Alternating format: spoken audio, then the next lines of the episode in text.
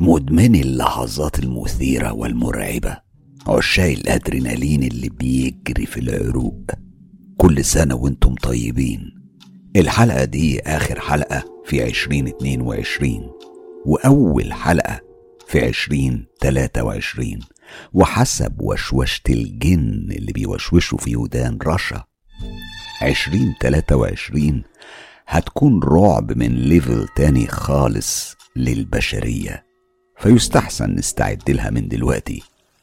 وبمناسبة بقى الكلام عن الجن وعمار البيوت الأحداث اللي هنسمعها في تجربة الليلة مميزة. مميزة لأن صاحبها بيحكيها بشكل طبيعي للغاية.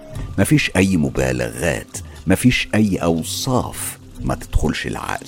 أكيد كل التفاصيل المخيفة والمرعبة اللي هنسمعها النهاردة هتكون بتشد بجد. والسبب كمان إنه بيدعمها بمجموعة كبيرة من الصور اللي بتوثق الأحداث. لكن استنوا أهم وقعة وأهم شيء مخيف حصل في أحداث حلقة الليلة هنسمعه في آخر التجارب في آخر عشرين دقيقة تحديدا من الفيديو ده. وأنا أوعدكم بجد شيء مرعب. تجربة لو حد فيكم مر بيها صعب جدا. يسلم منها وأعادت صياغة أحداث تجربته المرعبة كاتبة الجزائر المتألقة فاطمة الزهراء. بقول لكم إيه؟ كفاية كلام ويلا إيه؟ يلا بينا. أنا راجل أعمال وبسافر كتير بحكم شغلي لكني مقيم في مصر في اسكندرية. اسكندرية اللي اتولدت فيها وما عنديش أي مانع إنك تذكر اسمي. أنا اسمي محمد يوسف حجاج من مواليد اسكندرية. تحديدا اتولدت سنة 1975 وتحديدا برضه اتولدت في منطقة كامب شيزار المشهورة في اسكندرية. منطقة كامب شيزار اللي معروفة باسم المعسكر وموجودة تحديدا في منطقة أكبر شوية اسمها الإبراهيمية. من المناطق المحببة جدا لقلوب الإسكندرانية ومحببة أكتر للي بيحبوا قصص الرعب. والسبب إن في أحداث كتير حصلت هناك. أحداث زي إيه مش مشكلة هنتكلم وهحكي لكم على كل اللي مريت بيه. المهم إحنا دلوقتي اتفقنا إن أنا عمري تقريبا 48 سنة. أمي كانت مصرية وأبويا سوري. هبدأ حكايتي بأتفه حاجة حصلت لي في سنوات التمانينات. كنت وقتها لسه صغير بدرس في سنة تالتة ابتدائي وفاكر كنت عايش في بيت جدي وجدتي. في الفترة دي طلع جهاز الفيديو طبعا كلكم عارفينه وكان لسه ما انتشرش بالشكل الواسع اللي انتشر بيه بعد كده. إحنا طبعا اشترينا واحد وطبعا أي حد كان بيشتريه كانوا بيعتبروه ميسور الحال. إحنا كنا بنتفرج على الأفلام اللي كان بيجيبها لنا صديق للعيلة وهو بدوره كان بيجيبها آه، أبوه كل ما يرجع من السفر بحكم شغله وقتها كقبطان باخرة على خط مصر إنجلترا. في مرة جه وجاب معاه فيلم رعب. يمكن حضرتك عارفه أو يمكن تكون شفته قبل كده لأن الفيلم ده تحديدا كان عامل ضجة كبيرة وقتها في أوروبا. كان اسمه The Exorcist. أقسم لك بالله إننا كل ما نحاول نتفرج على الفيلم ده إلا وتحصل حاجة. أول مرة جربنا نشغله اتحرق الفيديو من جوه وصلحناه. تاني مرة جينا نشغله اتقطعت الكهرباء. تالت مرة بقى اتقطعت الفيشة وهكذا. ده تحديدا في الوقت ده كان من أغرب المواقف اللي شفتها بعينيا زي ما قلت لكم إحنا كنا ساكنين في بيت جدي الله يرحمه. هو كان بيشتغل في سينما رويال. السينما دي للإسكندرانية في مصر أكيد عارفين مكانها موجودة في شارع فؤاد. هو بقى جدي كان بيشتغل على المكنة اللي بتشغل الأفلام. كان يعتبر شيخ الميكانيكية بتاع السينمات. طبعا بحكم خبرته وسنه ما كانش في حد ما يعرفوش. وأي سينما كانت بتتعطل الأجهزة بتاعتها كان هو أول واحد يبعتوله علشان يصلحهم. مش عايز أقول لحضرتك إني كنت دايما بروح عنده السينما. يعني مفيش فيلم بيتعرض إلا وبكون أول واحد بيتفرج عليه سواء بقى كان الفيلم جديد أو قديم. قبل بداية أي عرض كان في عندهم تسجيل أو زي تقدر تقول راديو يعني أو جهاز كاسيت بيحطوا عليه أغاني على سبيل التسلية لغاية ما كل الناس تدخل وتتملى القاعة. في يوم جه جدي علشان يشغل المزيكا ما لقاش الجهاز ده وما كانش فيه غيره هو وتلاتة أو أربع عمال بيشتغلوا معاه. طبعا دوروا عليه في كل ركن وقلبوا السينما عليه قلب لكنهم ما كانوش لاقيين أي أثر للجهاز. وهنا نطق واحد فيهم وقال لا يا حاج الوضع كده مش طبيعي وما بيسرش أبدا يعني ما بيصرش إحنا لازم نفتح مندل ونشوف مين اللي أخد الجهاز ده. بص أنا أعرف شيخ ممكن يخلص لنا المسألة دي في دقايق. أنا وقتها كنت يا دوب ما بين تسع أو عشر سنين وما كنتش فاهم الموضوع ده معناته إيه. وصادف إني رحت عند جدي علشان أتفرج على فيلم زي عوايدي بعد ما طلعت من المدرسة. ولما دخلت لقيت حوالي خمس رجالة واقفين معاه جوه الأوضة الخاصة بالعمال. أنا على طول اخترت مقعد وقعدت علشان أتفرج لغاية ما خلص الفيلم وشغلوا نور القاعة. كنت قاعد مستني جدي يطلع لكن لفت انتباهي دخول راجل عمري ما شفته جوه الأوضة دي ولقيتهم بيستقبلوه بيسلموا عليه. أنا قربت منهم علشان أشوف إيه اللي بيحصل وسمعت واحد فيهم بيقول نورتنا يا سيدنا الشيخ. وبالنسبة لي ده كان شيء غريب لأن لبسه كان لبس عادي يعني مش لبس شيخ. بعد خمس دقايق طلعت عندهم فوق. لقيتهم قاعدين والراجل ده بيتمتم بكلام كتير مش مفهوم. وأقسم بالله العظيم هي لحظات قليلة واترفعت الترابيزة اللي كانوا الرجالة دول كلهم قاعدين عليها. اترفعت تقريبا نص متر. ما كانوش عارفين ينزلوا منها زي ما يكونوا مربوطين عليها ربط. ولمحني جدي واقف فنده لي وقال لي محمد تعال أنا عايزك. رحت وقفت جنبه وطلب مني إني أقعد وما أتحركش من مكاني. وفي اللحظة دي جه الشيخ ونده عليه وأخده بجنب. وسمعته بيقول له اللي اخد التسجيل ده واحد من الجماعة اللي بيشتغلوا معاك. ولقيته بيوصفوا له بأدق التفاصيل واداه كمان اسمه. وبعدين أخد في بعضه وطلع. لما جدي واجه الراجل ده باللي عرفه اعترف له إن التسجيل باظ وإنه خاف منه وأخده علشان يصلحه ويرجعه من غير ما حد يحس بيه. بس للأسف الراجل اللي كان مفروض يصلحه اتأخر عليه وانكشف الأمر. فمعرفش يتصرف إزاي. وزي ما قلت لكم أنت وقتها يعني في الوقت ده ما كنتش أعرف أي حاجة عن المندل أو أي حاجة من الأمور اللي من النوعية دي.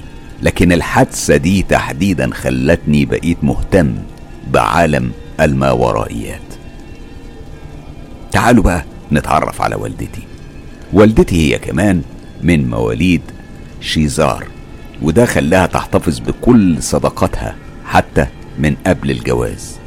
إحنا كنا تحديدا ساكنين في شارع اسمه الدالي. الشارع ده ما بين سكة الترماي وشارع طيبة. هي كان ليها صديقة مقربة منها ساكنة في شارع تانيس. شارع تانيس ده موازي للبحر على طريق الكورنيش من ورا على طول. وكان مشهور إنه مليان ممثلين بيجوا يقعدوا على القهوة المقابلة للعمارة اللي بتسكن فيها صاحبة ماما. العمارة دي كانت قديمة جدا والمدخل بيخوف. أمي كانت كل ما تكون رايحة تزورها تكلمها على التليفون الأرضي وبتحرص إنها تديها خبر قبل الزيارة بوقت. والتانية كانت بتحرص إنها تسأل أمي عن الوقت اللي هتطلع فيه من البيت بالظبط علشان تستنانا. وأول ما تشوفنا كانت بتفتح لنا نور السلم خصوصا إنها ساكنة في الدور السادس والأخير. أدوار العمارة دي كانت واسعة وعريضة.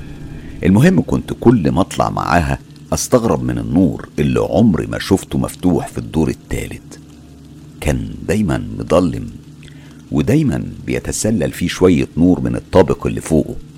وكان فيه شقة الباب بتاعها مليان خيوط العنكبوت المتكدسة والواضحة حتى في الضلمة. شكلها كان بيرعب جدا.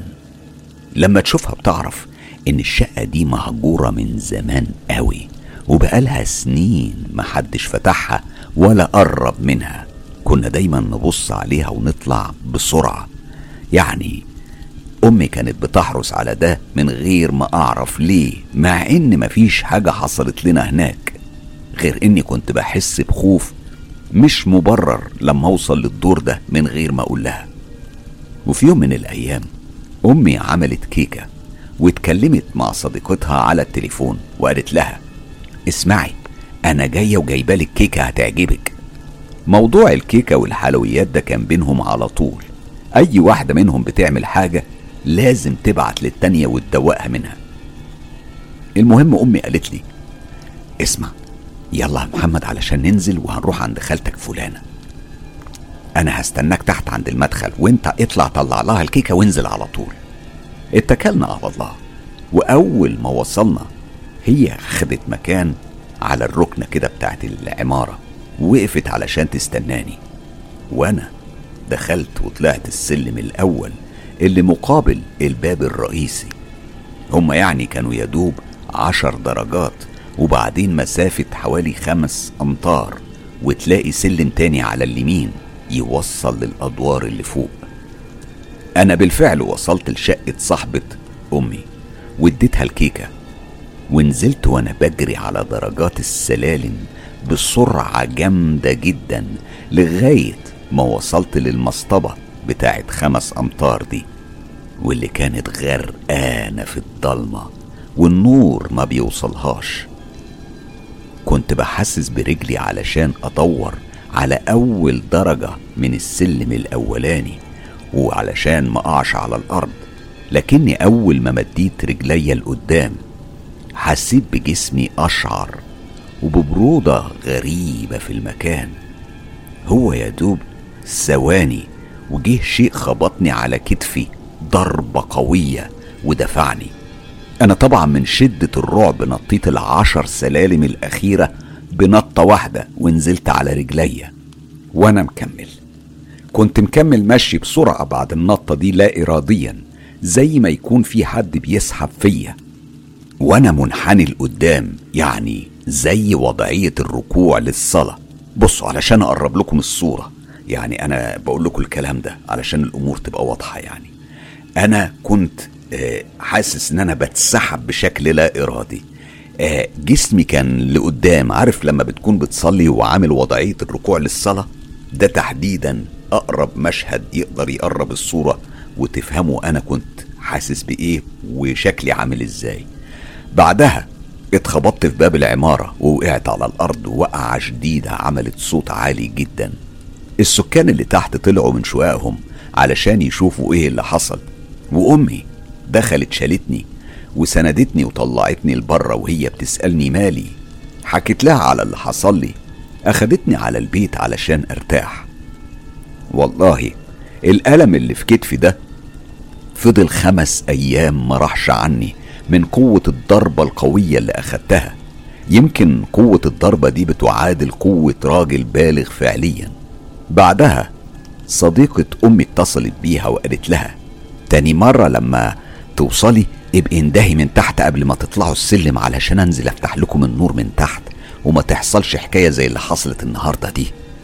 أول الأمر أمي فهمتها غلط وإنها مش عايزة إننا نروح لها تاني لكنها فهمتها الموضوع وأكدت لها إن سكان العمارة متعودين على المواقف اللي زي دي لأن الدور الأرضي كله مسكون والشقق اللي فيه مقفولة بقالها سنين وإنها كانت ملك لليونانيين اللي عاشوا هنا فترة. ولما ماتوا بقت ملك للجمعية اليونانية بالإسكندرية من سنين طويلة جدا.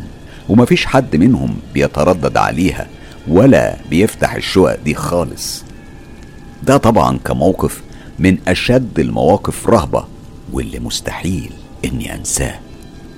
ابتدت تتغير الأمور في حياتنا الخاصة بعد ما طلعنا أنا وأمي من بيت العيلة بعد وفاة جدتي ربنا يرحمها بسبب الظروف اللي حصلت وخلت أمي تاخدني ونروح ندور على أي شقة للإيجار لكننا كنا بندور بنفس الحي بكامب شيزار علشان إحنا تعودنا على العيشة هناك وكمان مدرستي كانت هناك. وفعلا دورنا ولقينا شقة إيجارها مناسب وقررت أمي إن إحنا نأجرها مؤقتا لغاية ما يفرجها ربنا بعد ما شفنا شقق كتير. ومش هقول لكم إنها كانت دور أرضي لا دي كانت بدروم. والمنطقة كانت مكتظة بالناس يعني منطقة شعبية بامتياز. لما دخلنا المكان ده حسيت بنوع من الكآبة خنقتني لأن كان عبارة عن أوض جنب بعض زي ما يكون ملجأ معمول لحالات الحرب الطارئة. وكان فيه مطبخ وحمام مشترك وإحنا معرفناش ده لغاية ما رحنا نشوف الأوضة دي اللي كنا مفكرينها شقة. دخلناها لقيناها كبيرة جدا وليها شباك كبير وعالي. الحيطان كانت مهببة وبايظة على الآخر ومنظرها مقرف. أمي طبعا اتخضت من الحالة المزرية بتاعت الغرفة دي وسألت صاحبها اللي قول لي يا حاج هي الحيطان مش مش متوضبة يعني ولا نظيفة ومهببة كده ليه؟ ما هو يا مدام إحنا قلنا لما نلاقي حد يأجرها هنظبطها. يعني لو فرضنا يعني إننا وضبناها ومحدش أجرها هنقعد فترة كده زي الوقف وهتبوظ تاني وتتوسخ ونضطر إن إحنا نعيد تظبيطها فهنخسر مصاريف على الفاضي.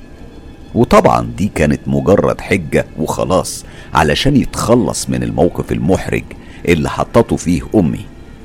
هو طلع وقال لها انت اتفرجي عليها وفكري وأنا هقف بره استنى قرارك.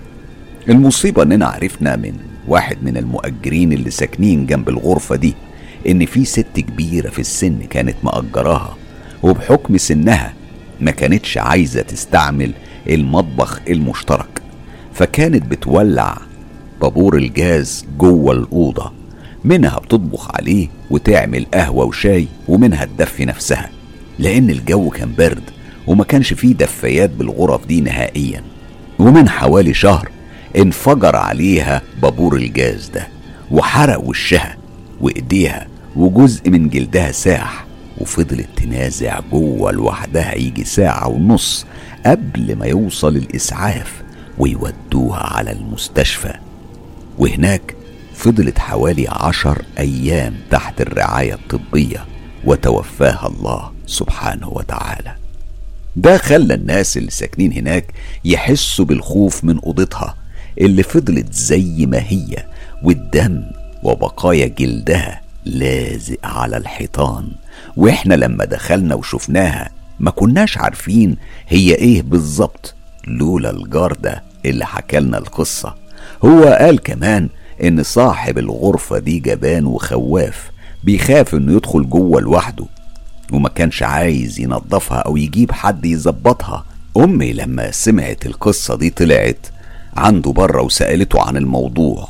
والصراحة هو أنكر إن حالة الوفاة حصلت جوه وقال إن الست دي ماتت في المستشفى وقال إنه سايبها كده علشان الناس ما تتكلمش وتتهمه بالغش وإن هو يعني حب يأجرها على وضعها واللي يسكنها يوضبها زي ما هو عايز. طبعا أمي لما عرفت الحوار ده رفضت تاخدها لأنها اشمأزت منها. وبصراحة حتى لو الوفاة يعني كانت في المستشفى فده ما يمنعش إن بقايا جلدها اللي على الأرض والحيطة كان مرعب. كان بيديك طاقة سلبية وإنذار مسبق بعدم الارتياح هناك. كمية الكآبة اللي بتتملكك جوه كفيلة إنها تقضي عليك حرفيا. طلعنا من هناك ندور على سكن تاني. والحمد لله ربنا فرجها وأجرنا شقة تانية جنب منطقة كامب شيزار وقعدنا فيها سنة كاملة. اتنقلنا بعدها لشقة تمليك في منطقة العجمي في اسكندرية. المنطقة دي طبعا للي ما يعرفش اسكندرية كويس يعني تعتبر منطقة صحراوية مع امتداد الساحل الشمالي ووقتها ما كانش فيها سكان كتير على عكس الوقت الحاضر. يمكن إحنا كنا أول الناس اللي سكنت هناك لأنها كانت تعتبر أرخص منطقة وتحت الإنشاء. حتى العمارة اللي أخدنا فيها الشقة واللي كانت مكونة من ست أدوار كانت تحت الإنشاء. ووقتها كانت هي الوحيدة المبنية في الشارع وسط كل الفلل المتوزعة حوالينا وأغلبها مقفولة لأنها تعتبر منطقة سياحية. وأصحاب الفلل دول من محافظات مختلفة من مصر. زي القاهرة والجيزة وغيرهم. وعلى الرغم من إنها كانت منطقة راقية بكل المقاييس لكن في الشتاء كانت بتبقى فاضية تماما. يعني في الصيف تكتظ بالناس وتبقى أنت اللي عايز تطلع منها لكن في الشتاء العكس تماما. لما اتنقلنا أنا ووالدتي للشقة الجديدة وبدأنا نتأقلم فيها وبعد مرور كام يوم كده سمعنا الصوت غريب جدا. زي ما يكون في حد بيضحك من غير توقف لساعات مع إن ما كانش في حد في العمارة غيرنا. حتى الفيلا اللي حوالينا كانت أغلبها فارغة أنا ووالدتي طلعنا على البلكونة علشان نسمع ونحاول نلاقي مصدر للصوت ده ونعرف هو جاي منين. وبالفعل تبين لينا إنه جاي من أقرب فيلا جنبنا. وإحنا كنا متأكدين إنها فارغه ومهجورة لكن صوت قهقهة الناس ده كان طالع منها كان غريب ومقلق بحكم إنهم كانوا بيضحكوا بطريقة هستيرية ومتواصلة. دول ما توقفوش ولو للحظة علشان يستردوا نفسهم زي ما بنقول. لما تأكدنا من مصدر الصوت دخلنا جوه ووالدتي قفلت البلكونة ونمنا. تاني يوم نزلنا وبدأت أمي تسأل عن حد يجيب لها قرار الفيلا دي ونعرف سرها. راحت تدور كمان عن صاحب الأرض الأصلي للأرض اللي اتبنت عليها الفيلا ولقيناه. أمي صبحت عليه وقالت له صباح الخير يا عم الحاج. صباح الخير يا بنتي أي خدمة؟ معلش يا حاج أنا آسفة أنا بس عايز أستفسر عن حاجة قلقت منها. اتفضلي يا بنتي تحت أمرك. الأمر الله والله مش عارفة أبدأ الموضوع ده منين بس أصلنا امبارح سمعنا صوت ضحكات كده من بعد نص الليل لغاية وش الفجر وما كانتش بتقف. ف وقبل ما تكمل أمي كلامها قاطعها الراجل ده وقال أيوة أيوة أنا فهمتك. بص يا بنتي اللي أنتوا سمعتوه ده حصل فعلا. أصوات الضحك دي طالعة من الفيلا اللي جنبكم. إحنا كمان بنسمعها كل يوم من الساعة واحدة بعد نص الليل لحد تلاتة الفجر. بس إحنا يعني اتعودنا عليه. أيوه بس يعني هما ليه بيعملوا كده؟ وبعدين أنا من يوم ما سكنت هنا أصلا عمري ما شفت اي حد جوه الفيلل دي. بص يا ست الفيلا دي مهجورة من سنين. أنا اصلي بعت الراجل عجوز كان بيجي مرات كده يقعد هنا كام يوم لوحده وبعدين بيرجع للبلد. في اخر مرة جه اجله و... وتوفاه ربنا. ومحدش عرف بموته إلا بعد 15 يوم أو يمكن أكتر. يعني لما جم ولاده يدوروا عليه بعد طول الغيبة لقوه متعفن جوه. ومن وقتها وإحنا بنسمع الأصوات دي لحد النهارده. يعني باختصار هو ده كل الموضوع. شكرناه وودعناه ورجعنا على البيت مرعوبين ومستغربين من القصة اللي حكاها الراجل ده. الصراحة المنطقة كانت مريبة جدا. مرات لما كنت أنا وأمي بنتأخر في الرجوع ونخش على الحي كنا دايما بنلاقيه فاضي تماما. وقتها ما كانش فيه عواميد إنارة أو كشافات على الطريق. كانت الضلمة بتخوف والناس القليلة اللي ساكنين هنا وهناك بيدخلوا قبل المغرب علشان يصحوا بدري ويروحوا يشتغلوا في الأراضي. أما بقى شوية الفلل اللي مسكونة دي تلاقيهم مطلعين لمبة قدام الباب. يا دوب تنور شوية من الطريق اللي بيمر جنبهم. لما كنا بنتمشى كنا بنسمع صوت لخطوات رجلين جاية تمشي ورانا. ولما كنا بنتلفت ما بنلاقيش جنس مخلوق. ونفضل على الحال ده لغاية ما نوصل لمكان قريب. المكان ده قريب من العمارة اللي إحنا ساكنين فيها. وبعدين الخطوات وصوتها بتتوقف وتختفي تماما.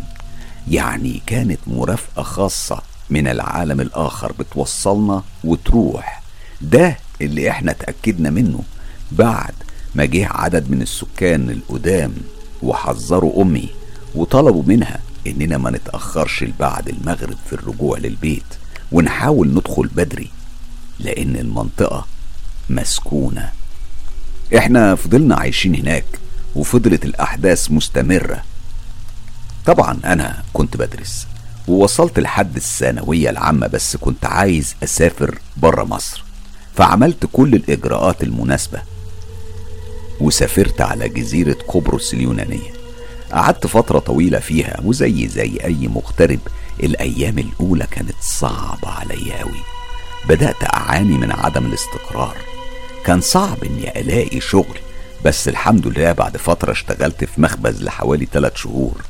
بعدين فتحوا فرع تاني بره المدينة في قرية سياحية بامتياز من الدرجة الأولى اسمها جيرما سوريا. ومن غير ما أقول لحضرتك إنها كانت فاضية وما كانش فيها سكان كتير لكن كان فيها مطاعم وكافيهات كتير. المهم بيتي كان موقعه فوق المخبز ده على طول. كان عبارة عن استوديو فيه مطبخ وصالون وأوضة النوم مفتوحين على بعض والحمام كان له باب لوحده. كنت بنزل الساعة 3 الفجر علشان أبتدي شغلي وكنت بخلص حوالي الساعة 12 أو واحدة الظهر. يوم السبت كان يوم الأجازة الأسبوعية بتاعتي. في يوم أنا فاكره كويس أوي لحد النهاردة. فقت من النوم حوالي الساعة 2 الصبح قبل ساعة من الوقت اللي أنا متعود أصحى فيه. وكنت لسه نعسان. وأنتوا عارفين الحالة اللي الواحد بيكون فيها أول ما يصحى بيكون مكسل ومش قادر يقوم وكده. وأنا في الحالة دي لمحت شخص واقف ومتسند بإيديه على باب الحمام. لا ده مش بس متسند ده كان سادد باب الحمام كله. أنا فركت عينيا وقلت يمكن أنا بحلم أو بتخيل لكني في اللحظة دي تحديدا اتأكدت إني شايفه خصوصا إني كنت سايب نور السهار شغال وده اللي خلاني أتأكد إن في شخص واقف بجد هناك. أنا استعذت بالله من الشيطان الرجيم واديته ظهري واتمددت على جنب اليمين وفكري مشغول باللي هيحصل لي. لكن الفضول اتملكني ولفيت بعد لحظة علشان أشوفه لسه واقف في مكانه ولا مش واقف. ببص أدور عليه. كنت عايز أتأكد إنه مش واقف ورايا ولا يعني بيقرب مني. كنت عايز أعرف راح في أنهي داهية لكني ما لقيتهوش. الموضوع ده اتكرر معايا حوالي خمسة أو ست مرات متتالية. فقررت إني أسأل صاحب الشغل لكنه قال لي إن ما عندوش أي فكرة عن الموضوع ده وإنه مأجر المخبز ده من قريب يعني. فقررت إني أدور على أصحاب المكان وأسألهم عن الحوار ده. وفي الوقت ده أنا عرفت إن البيت ده ملك الراجل ومراته. رحت حكيت لهم عن اللي حصل معايا لكن محدش فيهم قال حاجة. هم اكتفوا ببصة لبعض وإنكار إن عندهم علم بالموضوع ده بس هيلعبوا على مين؟ ملامحهم كانت باينة وفضحاهم وبتقول إنهم بيكذبوا. أنا بدأت أتحرك في القرية وأصاحب الناس وأعمل علاقات صداقة وأروح للمطاعم اللي كنت بزودهم بالخبز لغاية ما اتعودوا عليا وبقوا يعرفوني ويدردشوا معايا. ومن بين الناس دي اتعرفت على راجل محترم من قبرص كان في الخمسينات من عمره. وأنا سألته عن الموضوع بعد فترة من تعارفنا لغاية ما اتعلمت يوناني كويس بعد ما كنت بتكلم إنجليزي وهو ملوش فيه. هو حكالي عن قصة البيت اللي فوق المخبز ده وقال لي زي ما انت عارف أيام الأجازات أغلب الناس بيسهروا الوقت متأخر. وفي مرة كان راجل سكران بيعبر الطريق اللي مقابل المخبز وطلعت عربية فجأة وخبطته وسابته. وراح أصحاب البيت لما سمعوا الخبطة وفرملة العربية طلعوا جري لقوه مرمي على الأرض بينزف. شالوه وطلعوا لفوق وكلموا الإسعاف اللي اتأخر في الوصول عندهم. الراجل ده مات جوه بيتهم بس هم كانوا مفكرين إنه مغمى عليه. بعدها جت الإسعاف خدته على المستشفى وهناك طلعوا تقرير بوفاته من حوالي ساعة. دي هي الحكاية. أنا لما رجعت رحت كلمت صاحب الشغل وعرفته بالحادثة دي وهو بدوره كلم أصحاب البيت وجابوا واحد قسيس من الكنيسة طهر البيت ورش المية المقدسة بتاعتهم في كل ركن وحط الصليب على الباب باب المدخل يعني وجوه الصالون وفوق باب الحمام. وطلب إن محدش يشيله. وراح. وفضلت مدة طويلة ساكن هناك وبصراحة عمري ما شفته. طلع تاني والحمد لله. أنا بعدها سبت قبرص ونزلت على سوريا لأنهم طلبوني في الخدمة العسكرية. والمفروض بحكم إني وحيد أهلي ما أدخلش على الجيش. لكن من سوء حظي حصل خطأ مش عارف ليه خلاهم يندهولي أنا رحت والتحقت بالخدمة الإلزامية وبعد ما خلصت ستة أشهر من فترة تدريبي في الكلية الحربية في مدينة حمص جاني النقل لثكنة عسكرية في مدينة دمشق وتحديدا في منطقة جبل الشيخ. طبعا المنطقة دي معروفة جدا لكل حد خدم فيها الواجب الوطني بإنها مسكونة بالكامل لدرجة إنها بتخلي أقوى القيادات والظباط يدفعوا فلوس علشان ما يروحوش هناك. ومن المواقف اللي عشتها سماع الأصوات والصريخ كل ليلة كانت بتبتدي تحديدا بعد نص الليل. مرات بحس إن في حد بيتعذب على إيد مجموعة من الأشخاص من غير رحمة. كان صريخ على عياط على أنين وهكذا. وأي حد فينا بيكون عليه الدور في الحراسة لازم بيعيش أسوأ ليلة في حياته كلها. إحنا كنا كلنا بنعمل للوردية دي ألف حساب. والصبح أي عسكري كان بيخلص ويرجع كنا بنتلم حواليه علشان نسمع منه المواقف اللي حصلت معاه.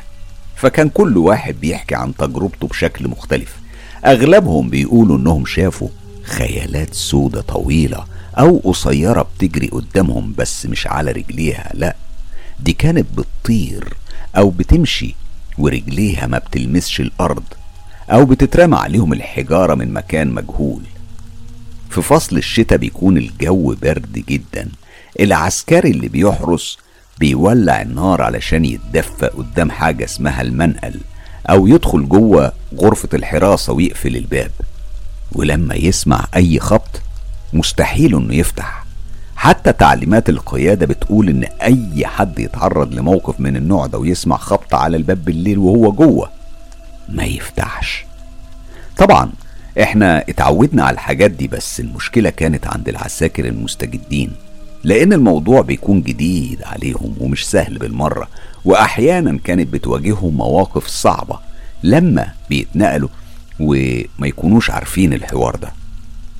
طبعا المحظوظ اللي بيكون عنده واسطة ويتنقل من الثكنة دي بأسرع وقت. صحيح نسيت أقول لكم إن ما كانش في حد بيروح أجازة لأن التلوج آه التلج كان بيغطي المنطقة دي كلها وبيتكدس لدرجة إنها بتقطع الطريق. حتى الأكل كانوا بيجيبوه بالطيارة ويرموه من الجو في مكان معين. وما كانش قدامنا غير إننا نتأقلم مع الوضع ده شئنا أم أبينا. الحمد لله أنا قضيت مدة أربع شهور هناك وجه قرار تسريحي من الجيش ونزلت على مصر وما استنيتش لحظة. قعدت فترة في مصر بعدين سافرت على دولة الإمارات. بحكم إني لقيت شغل في مطعم راجل لبناني. المطعم ده كان اسمه مطعم الشراع. في ميدان جمال عبد الناصر في دبي. والبيت اللي سكنت فيه ما كانش بعيد قوي يعني بالكتير عشر دقايق مشي. كنت ببتدي شغلي يوميا من الساعة 12 بعد الظهر لغاية نص الليل. في مرة بقى كان عندنا شغل كتير واتأخرت لغاية اتنين بعد نص الليل. كنت مرهق جدا بسبب الوقت الطويل اللي اشتغلت فيه. يعني 14 ساعة شغل متواصل هدتني بصراحة. وطلعت وأنا بتمشى على أقل من مهلي. الشارع كان ممتد على طول وحديقة نايف على يميني. وفجأة لمحت شخص جاي من بعيد ناحية الشمال. الشخص ده كان طويل وأسود وملامحه مش واضحة. أنا قلت يعني ده شيء عادي لأني بعيد عنه بمسافة. لكنه اتنقل في أقل من لحظة للناحية اليمين من الشارع. أنا استغربت إزاي اتنقل في لمح البصر. المفروض يعني لما يقطع الطريق هشوفه لأن عرض الشارع كان أكتر من 8 أمتار. هو يدوب مشى خطوتين واختفى. المشكلة من هنا ان اني لقيت خيال بيمشي جنبي من ناحية الحديقة اللي بيفصل بيني وبينها السور ارتفاعه حوالي متر وعليه باب من حديد مفتوح زي القفص. أنا وقفت وبصيت عليه بتمعن. لأني شكيت إنه يكون انعكاس الخيال بتاعي. بس اتصدمت لما الكيان ده جرى ولف على الحديقة بلمح البصر وهنا شفت شعره الطويل اللي بيلامس الأرض لما بيتوقف بيرفرف وراه زي أجنحة الصقور وبيرجع يجي جنبي ويمشي ببطء للحظات. زي ما يكون بيعرفني إنه موجود أو إنه بيمتلك المكان وعارف إني شايفه. بعدين يرجع يلف وهكذا وده خلاني أتأكد إنه كيان من العالم الآخر. لما شفته رايح جاي ولف الحديقة بدل المرة عشرة في لمح البصر قطعت للناحية التانية من الشارع ورحت للبيت. تاني يوم أنا حكيت لصاحب الشغل عن اللي شفته. هو كان إنسان محترم وملتزم دينيا وبقاله فترة كويسة في دبي. وقال لي إن الأمور دي عادية وبتحصل كتير هنا خصوصا في الحديقة لأنها مقفولة ومش بتفتح إلا في يوم الجمعة. حتى عدد زوارها قليل جدا وما يتعداش عشرين زاير. علشان كده كانت لسه بتتعمر وأغلب البيوت اللي فيها قديمة جدا وسكانها ما بيطلعوش كتير للأماكن دي. أنا عشت فترة هناك ورجعت لمصر وبعد مدة اتجوزت. وسكنت في عمارة في منطقة أبو يوسف بالإسكندرية. كانت عمارة مكونة من ست أدوار في كل دور تلات شقق. كانت هادية جدا وحواليها فلل وكان أغلب سكانها من القاهرة وبيجوا في الصيف يقضوا الأجازة ويرجعوا لبيوتهم. العمارة دي اتبنت في التسعينات وفي كتير من أصحاب الشقق دي توفاهم الله وورثوها لأولادهم وفي منهم اللي ما بقوش يجوا ويروحوا على مصايف تانية. أرقى وأحسن. سابوا شققهم مقفولة لدرجة إن في شقق بقالها عشرين سنة محدش دخلها. أنا لما سكنت فيها كانت شبه مهجورة وحتى الفلل اللي في المنطقة كمان كانوا سكانها قليلين جدا وأصحابها بيجوا في الصيف وبس. وفي يوم من أيام فصل الشتاء الممطر سمعت أصوات أشخاص زي ما يكونوا عاملين حفلة أو فرح بيطبلوا ويزغرطوا وصوت ضحكاتهم كان واصل لعندي وكأنها بتتحدى صوت الرعد القوي اللي كان بيرعب القلب ويخليك تستشعر عظمة ربنا سبحانه وتعالى. ومع ذلك كنت بسمعهم بوضوح. استغربت لأني عارف إن الفلل دي فاضية والأدوار اللي فوق محدش ساكن فيها وأنا الوحيد اللي ساكن في الدور الأول. ومع ذلك أنا طلعت وتتبعت مصدر الصوت ده جاي منين؟ وعرفت إنه جاي من فوق. مشيت شوية ووقفت عند السلم أتصنت. وبعدين طلعت. دور دور على نور كشاف الموبايل اللي كسر شوية كسر شوية من الظلمة اللي كانت مالية المكان. وكل ما أطلع كنت بحط وداني على أبواب الشقق علشان أتأكد من مصدر الضجة دي. بس على الرغم من إنها كانت هادية كان الصوت لسه بينخر في وداني. لحد ما طلعت للسطح وفتحته وتوجهت ناحية الغرفة اللي فيها الأسانسير وغرفة تانية جنبها مقفولة. وهنا عرفت مصدر الإزعاج ده جاي منين. الصوت ده كان طالع من الغرفة المقفولة وبما إن حجمها صغير جدا بالمقارنة مع كمية الأصوات اللي طالعة منها قلت في نفسي إزاي يعني غرفة بالحجم ده تلم كل الناس دول اللي أنا حاسسهم مالين العمارة كلها ويمكن الحي كله؟ مخبيش عليكم. بدأ جسمي يتنفض من الخوف والبرد لأن الهوا فوق كان بيلسع ولا يحتمل ومع ذلك فضولي دفعني إني أروح أتصنت على الغرفة دي. وكنت كل ما أقرب منها أتأكد أكتر إن هي منبع الصوت خصوصا لما بدأ الصوت يعلى أكتر وأكتر. وشعر جسمي بدأ يقشعر لغاية لما وصلت قدامها وحطيت وداني على الباب علشان أتأكد بس كل شيء اتوقف فجأة وكأنه لم يكن. طغى الهدوء على المكان كله. وهنا أنا اتأكدت مليون بالمية إنهم جن مش إنس. لفيت علشان أرجع بهدوء وتوجهت ناحية باب السطح ورجع صوت الطبل والزمر والتسقيف مرة تانية. أنا وقفت واتلفت تاني أبص على الغرفة دي. إذا بالباب بتاعها بيتهز من الخبط العالي اللي جوه. زي ما يكونوا عايزين يكسروه ويطلعوا. أنا طبعا خضني المنظر واستجمعت كل ما فيا من قوة ونزلت جري عمري في حياتي ما حسيت بالخوف زي ما حسيته ليلتها لدرجة إني كنت بنزل السلالم وأنا بنط بالخمس أو ست درجات حتى إني بقيتش مركز إني أوجه نور الموبايل على السلم وده اللي خلاني رميت رجلي في الهوا. ونطيت نطة خلت رجليا تتعوج وجالي شرخ في عظم المشط. لكني كملت لغاية ما وصلت لشقتي ودخلت. مراتي اتخضت من شحوب وشي ومنظري بس ما كانش ينفع إني أقول لها لأنها بتترعب من الحاجات دي قوي ولو عرفت باللي حصل هتصمم إن إحنا نطلع من هنا في نفس اللحظة وما نرجعش تاني. حتى لما سألتني عن لون وشي الأصفر وصوت الخبط قلت لها مفيش. البرد جامد فوق ونزلت جري لدرجة إني اتعورت من رجليا وبس. كان ده أول موقف أواجهه من أول ما سكنت في العمارة اللي لحد دلوقتي أنا لسه ساكن فيها. الموقف التاني حصل لي مع شقة الجيران. أصحابها كانوا مقيمين في الكويت وما كانوش بييجوا بس بيتواصلوا معايا عن طريق الواتساب للاطمئنان عليها. المهم مرات لما أطل عليها كنت بشوف نور الحمام منور ومرات ألاقي نور المطبخ بينور ويطفي ومرات تانية أسمع صوت زي ما يكون في جر الأساس زي ما يكون كده حد بيعزل يعني دولاب بيتجر أو كرسي أو ترابيزة. طبعا بكون واثق مليون بالمية إن مفيش حد في العمارة كلها غيري. وبفضل من الله اشتريت الشقة دي من كام يوم. ولسه بسمع الأبواب بتتفتح وتتقفل لوحدها. ولو سبت نور الحمام منور تاني يوم أدخل ألاقيه مطفي. ولما بكون قاعد في شقتي بسمع خبط جواها زي ما يكون في واحد بيهد عليا الحيطة اللي بتفصل بين الشقتين. أنا فاكر كويس في مرة كان الريح شديد لدرجة إن الشبابيك كانت بتصفر واتفتح باب السطح وابتدى يخبط ويعمل صوت مزعج.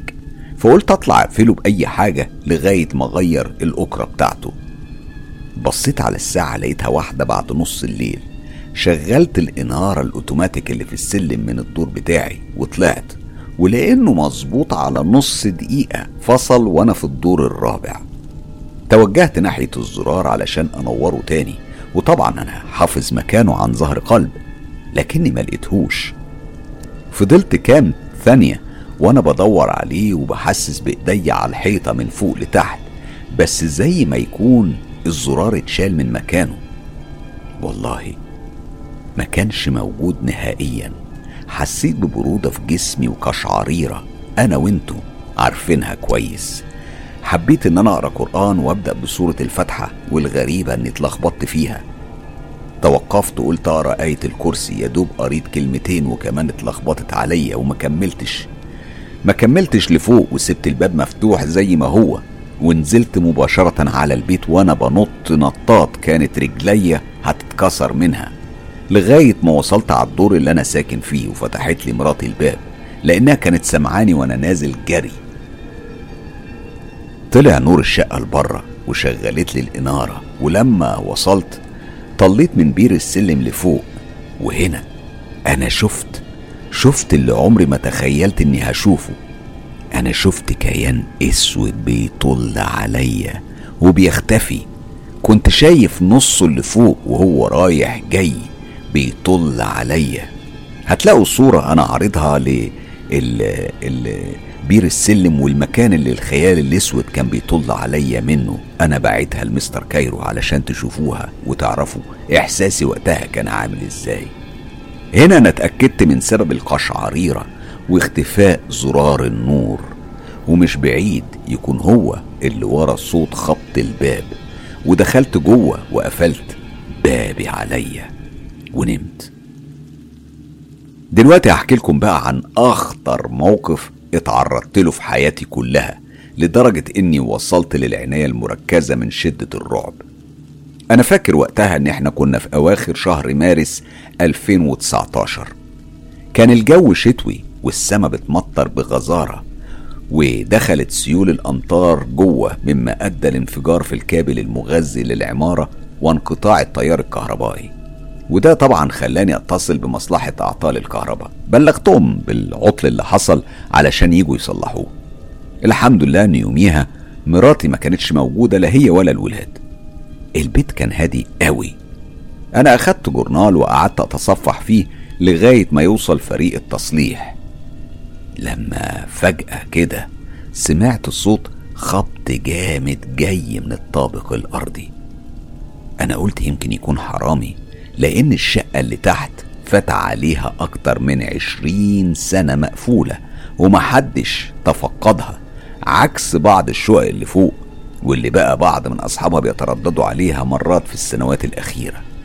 وما جاش في بالي أي حاجة تانية خالص خصوصا بعد ما عدت عليا سنين على آخر موقف حصل معايا. كمان في الأيام دي كنت سمعت إن في بعض الفلل جيراننا يعني تعرضوا للسرقة. أنا قمت وطلعت الطبنجة بتاعتي وشلت الشبشب من رجليا. فتحت الباب بشويش وسبته موارب ما قفلتوش. طلعت وأنا حافي ونزلت السلم بهدوء تام في الضلمة. والحمد لله إني حافظ المكان عن ظهر قلب. هفهمكم شوية تفاصيل قبل ما أكمل. علشان توصل الشقة دي لازم تمشي في ممر طوله حوالي خمسة متر وعرضه متر وربع لغاية ما بتوصل وتلاقيها في وشك دغري.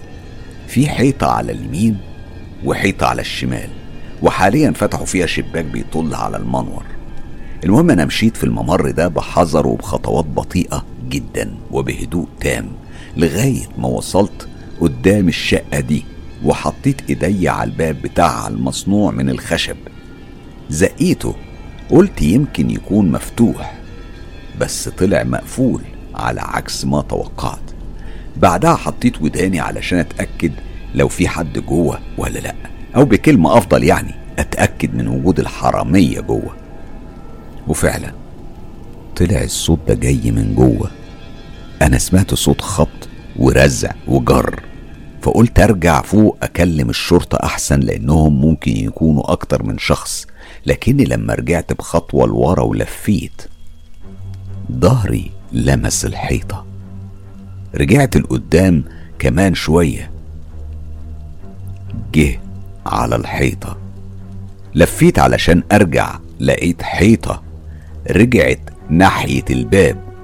بقيت بحسس بإيديا وأنا بلف وأدور في نفس الحتة ولقيت نفسي محجوز بين تلات حيطان وباب الشقة الملعونة دي. وقتها أنا جسمي كله أشعر وحسيت قلبي هيطلع من صدري ونبضاته زادت عن حدها لدرجة إني حسيت بألم فظيع في حنجرتي من كتر الرعب اللي تملكني. وللأسف حتى لساني اتخرس وما قدرتش أقرأ أو أسمي بسم الله. ومرت عليا دقايق كأنها ظهر والحمد لله. في اللحظة دي ربنا أنقذني ووصل عمال الصيانة بتوع شركة الكهرباء اللي فضلوا يندهوا عليا. يا أستاذ محمد أستاذ محمد أنت سامعنا؟ إحنا وصلنا أهو. وقتها بس قدرت أتحرر واتشال الحاجز اللي, كا... اللي كنت جواه ورحت عندهم ورجليا بيخبطوا في بعض. والحمد لله إنهم وصلوا في الوقت المناسب وأنقذوني من ضرر لا يعلمه إلا الله عز وجل. غصبت نفسي ودريت على حالة الرعب اللي كنت فيها ووريتهم مكان العطل. صلحوه وراحوا. وأنا طلعت على البيت وقفلت الباب ودخلت على الأوضة بتاعتي أرتاح. جسمي كان كله بيتنفض. وبعد يومين وتحديدا في 2 إبريل أصبت بذبحة صدرية. وانسداد في شرايين البطين الأيمن. مراتي كلمت الإسعاف وجم أخدوني على جناح السرعة على المستشفى وعملوا لي عملية وركبت دعامات في القلب والحمد لله. بعدها حكيت لكام واحد من معارفي عن اللي حصل معايا. قالوا لي احمد ربنا إنها جت على قد كده. إنت كنت هتروح فيها أو يمكن كان يجيلك شلل ومستحيل إنك تقدر تقف على رجليك بعدها كفل الشر. وهو ده اللي حصل معايا بالتفصيل. والله على ما أقوله شهيد. هحكي لكم دلوقتي بعض الأحداث الغريبة اللي حصلت لي في سنة 2013 و2014 وعايزكم تركزوا معايا قوي في الأحداث دي.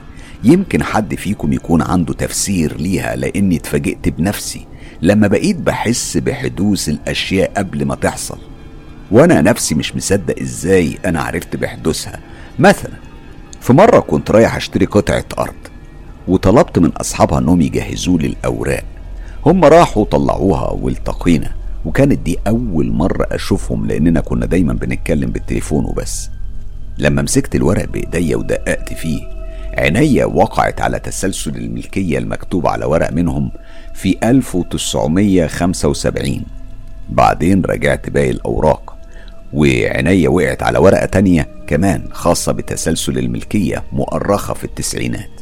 فقلت لهم يا جماعة الورق ده مش مظبوط بالمرة. إزاي مش مظبوط؟ دي ورقة رسمية ومختوم عليها. بصوا افترضوا مثلا إن النهاردة هو واحد واحد 1990 المفروض إن نتيجة اليوم تكون السبت تمام كده؟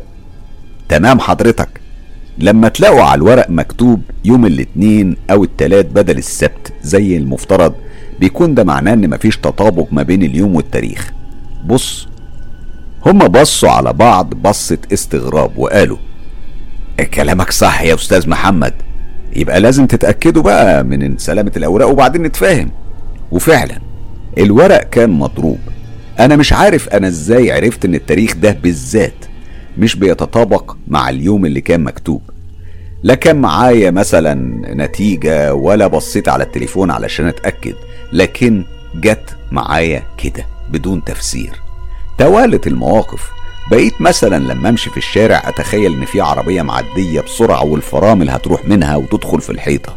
وفعلا مفيش دقيقتين بتمر إلا وأسمع صوت فرملة العربية وأشوفها وهي داخلة في الحيطة. الحكاية دي فضلت ملازماني وقلقاني في نفس الوقت. أي حاجة أتخيلها أو تيجي في بالي بتحصل. حتى لو تخيلت إن في حد معدي الشارع مثلا وبيقع أو يكون شايل حاجة في إيديه وتقع على الأرض بتحصل في لحظتها. أنا بقيت بخاف من نفسي لأن أي موقف مش كويس بتخيله بيحصل بالفعل. وبدأت بحارب تخيلاتي وأي حاجة مش كويسة تدخل دماغي إلا وأغير تفكيري لحاجة تانية. ده غير إحساسي بإن في مشكلة هتحصل معايا.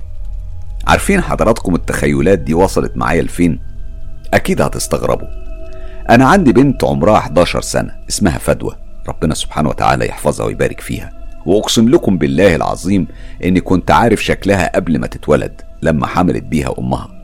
أنا تخيلتها ووصفتها لها وصف دقيق جدا.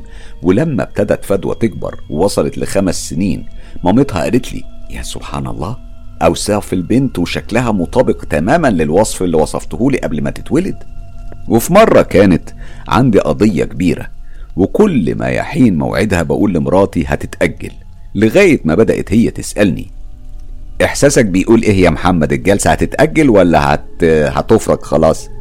لا الجلسة هتتأجل واتأجلت بدل المرة عشرة لغاية ما في مرة سألتني ها طمني إحساسك بيقولك إيه تفتكر الجلسة هتخلص النهاردة ولا هتتأجل زي العادة؟ لقيتني برد عليها بتلقائية وعفوية. لا اطمني هتخلص النهاردة وهيبقى في انفراجة إن شاء الله. وفعلا خلصت بانفراجة وكسبت القضية والحمد لله. أنا مش عارف أقول لحضرتك إيه. لسه في حاجات بتحصل معايا لغاية اللحظة دي. وأحكي لك عن موقف حصل معايا امبارح. أنا عندي قطة بيضة من نوع الماين مربيها. لما دخلت الحمام أعمل شاور دخلت ورايا. أنا قعدت في الجاكوزي وهي بتلعب قدامي بغطا إزازة عصير وتنط هنا وهناك وأنا بتفرج عليها وبضحك على حركاتها. وفجأة لقيتها اتجمدت في مكانها وصرخت صرخة مش طبيعية وطلعت تجري لبره أنا خلصت الشاور في خمس دقايق ولبست وطلعت أدور عليها. لقيتها متكومة على نفسها وبتئن ومش قادرة تقف على رجليها. أنا استغربت لأنها من كام دقيقة بس كانت بتنط وعاملة جو لوحدها. أنا قمت أخدتها للدكتور البيطري اللي فاجئني لما قال لي إن القطة عندها كدمة في رجلها الشمال وقال لي هو في حد ضربها أو داس عليها؟ أنا طبعا قلت له لا مفيش حد داس عليها ولا ضربها الولاد بيحبوها وعمرهم ما مدوا إيديهم عليها. الله أعلم إيه اللي حصل لها. فجأة صرخت وقعدت في ركن البيت وما اتحركتش. الدكتور البيطري عالجها وأنا أخدتها للبيت بعدها حكيت لصديق ليا عنده اطلاع على الحاجات دي وقال لي يمكن إن عمار المكان اتضايقوا من صوتها أو يمكن وهي بتتنطط داست على حد فيهم فضربوها وانتقوا منها وده معروف عنهم. أنا زي ما قلت لكم في بداية القصة الأحداث دي لسه بتحصل معايا على فترات اللي حكيته ده هو شوية تجارب منها. لو عجبتكم القصة قولولي وأنا أحكي لكم كمان على أحداث تانية كتير حصلت لناس قريبة مني. تحياتي للجميع. أخوكم محمد من الإسكندرية مصر. محمد بشكرك على مشاركتنا بتجاربك المثيرة والمرعبة. الحقيقة تجربتك أو تجاربك تحديدا بالنسبة لي لها خصوصية كبيرة. لسببين السبب الأول إن في أحداث كتيرة مشتركة أنت عشتها. وأنا عشت شبهها كتير ومتأكد إن في كتير من متابعينا عاشوا حاجات شبيهة بدي. وأجمل حاجة في التجارب من النوع ده إنها بتبقى طبيعية مش مفتعلة. يعني بتحكي عن حاجات اللي بنشوفها بشكل يومي أو أحيانا ما بين الوقت والتاني كلنا بشكل أو بآخر. ودي هي العلاقة الخاصة اللي بتربطنا مع العالم الآخر كناس طبيعيين. أكيد اللي أنت مريت بيه أنا متأكد إن في آلاف زيك مروا بحاجات شبيهة وممكن يكونوا عايشين الأحداث اللي أنت حاجتها لحد اللحظة اللي بنتكلم فيها دي. أما الشيء التاني اللي فيه خصوصية كبيرة في تجربتك إن أنا كمان من سكان منطقة كامب شيزار. ده في الوقت اللي كنت عايش فيه في اسكندرية في طفولتي. كانت كامب شيزار بالنسبة لي منطقة لها خصوصية كبيرة جدا. وطبعا عارف كل أحداث الأحداث اللي مشهورة هناك والعفاريت والجن والأماكن المسكونة اللي معروفة هناك. ويمكن أنت كده بتشجعني إن أنا أعمل ملف كامل عن منطقة كامب شيزار في الإبراهيمية في اسكندرية في مصر. لأن هناك فعلا المنطقة بتشغي بتشغي بالجن والعفاريت.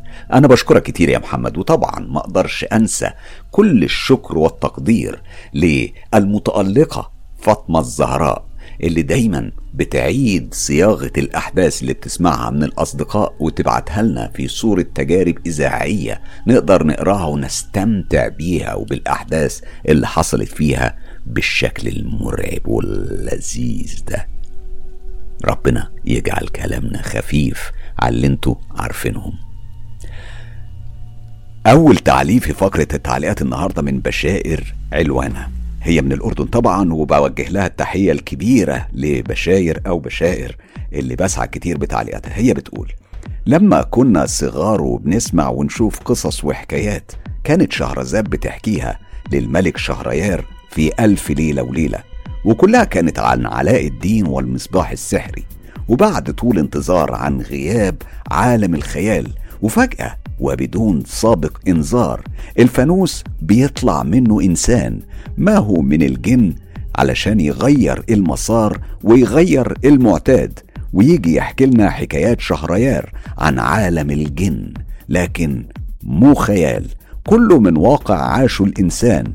إذا أخذك شوق الكلام استمع لشهريار يحكي ليك ما لا يتحمله عقل الإنسان. تعال وعيش مع القصص. يلي ما راح تسمعها إلا من مستر حسام. بلبل الرعب وأسرة القناة. يا لهوي دول ملهمش حل أبدا. يلا إيه؟ يلا بينا.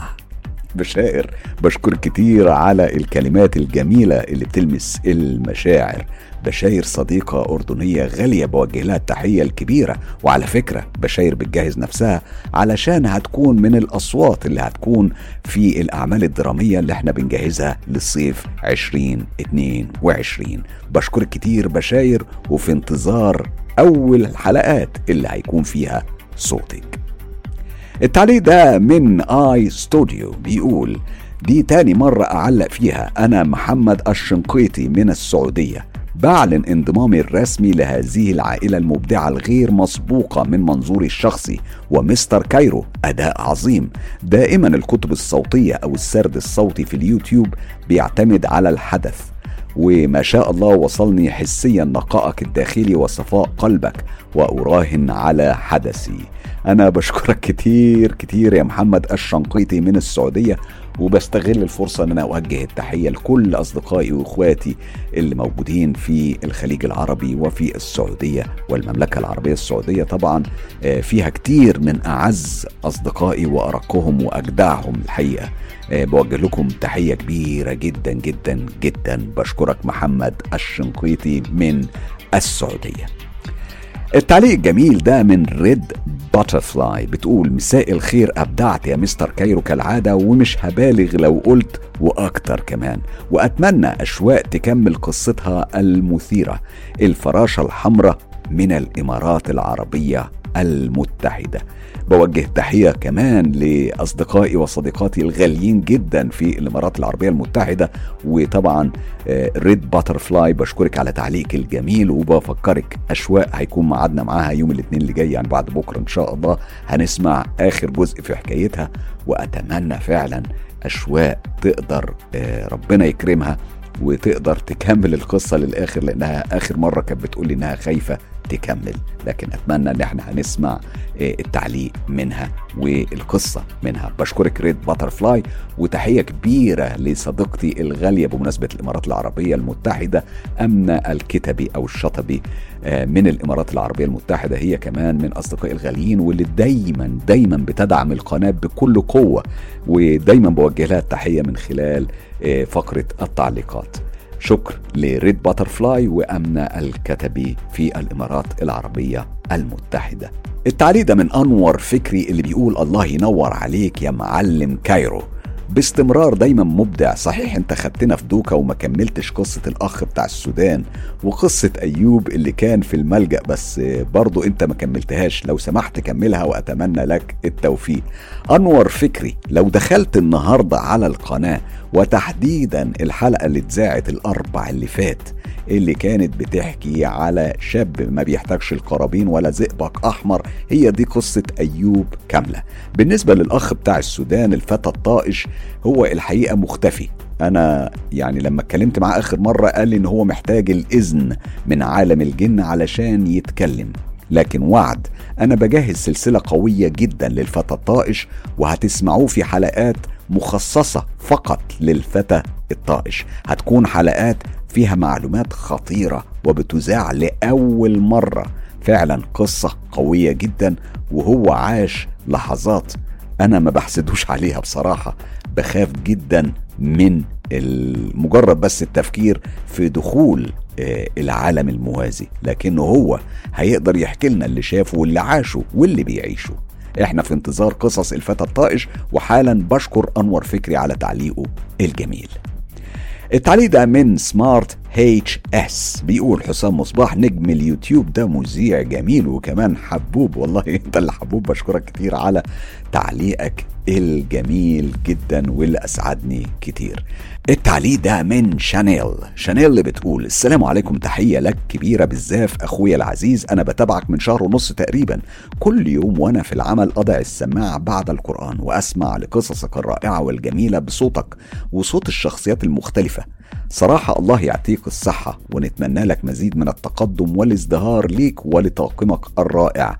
تحية ليك من مغربية مقيمة في كوريا الجنوبية. أحبكم في الله. سبحانه وتعالى. شانيل. صديقتي الغالية وكل أصدقائي المغاربة اللي مش بس موجودين في كوريا الجنوبية لا كل أصدقائي المغاربة اللي موجودين في فرنسا وفي إنجلترا وفي أسبانيا وفي إيطاليا الحقيقة في موجودين في, في هولندا وفي الدنمارك وفي النرويج أنتوا موجودين في كل حتة لكن الأهم إن أنتوا موجودين في قلبي. كل أصدقاء مستر كايرو ليهم مكان ومساحة كبيرة جوه قلبي مهما كانت جنسياتهم ومهما كانت دولهم أنتوا فعلا مكانكم في قلبي.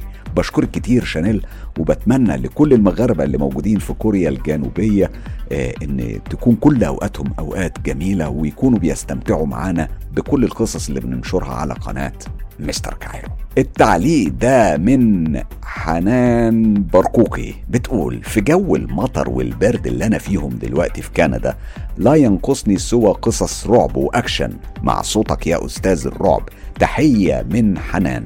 حنان برضو زي ما قلت في التعليق اللي فات أنتم تحية ليكم من كل مكان في العالم. أنتم موجودين في كندا موجودين في في النرويج في جورجيا في أنا عارف كل البلاد اللي بتسمع قناة مستر كايرو لأن بيطلع لي في آه، في كإدارة يعني بعرف البلاد اللي, اللي, اللي المستمعين والأصدقاء الغاليين بيسمعوا فيها وبعرف بيسمعوا قد إيه وبيقضوا وقت قد إيه.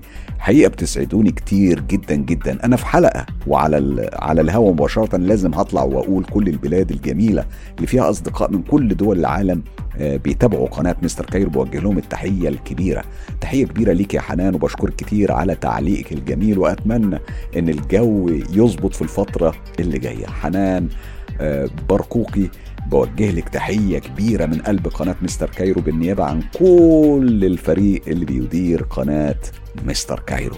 وتحية لكل الأصدقاء المقيمين في كندا والمقيمين في الولايات المتحدة الأمريكية وفي جورجيا وفي النرويج وفي الدنمارك وفي الخليج في السعودية وفي الإمارات العربية المتحدة وفي الكويت. الحقيقة يعني محبتكم فعلا بتسعدني كتير جدا جدا. أنا ليا كتير من الأصدقاء. أنا أنا بعتبر إن القناة قناة عالمية لأنها واصلة لكل دول العالم في ألمانيا في إيطاليا في إنجلترا في فرنسا في هولندا.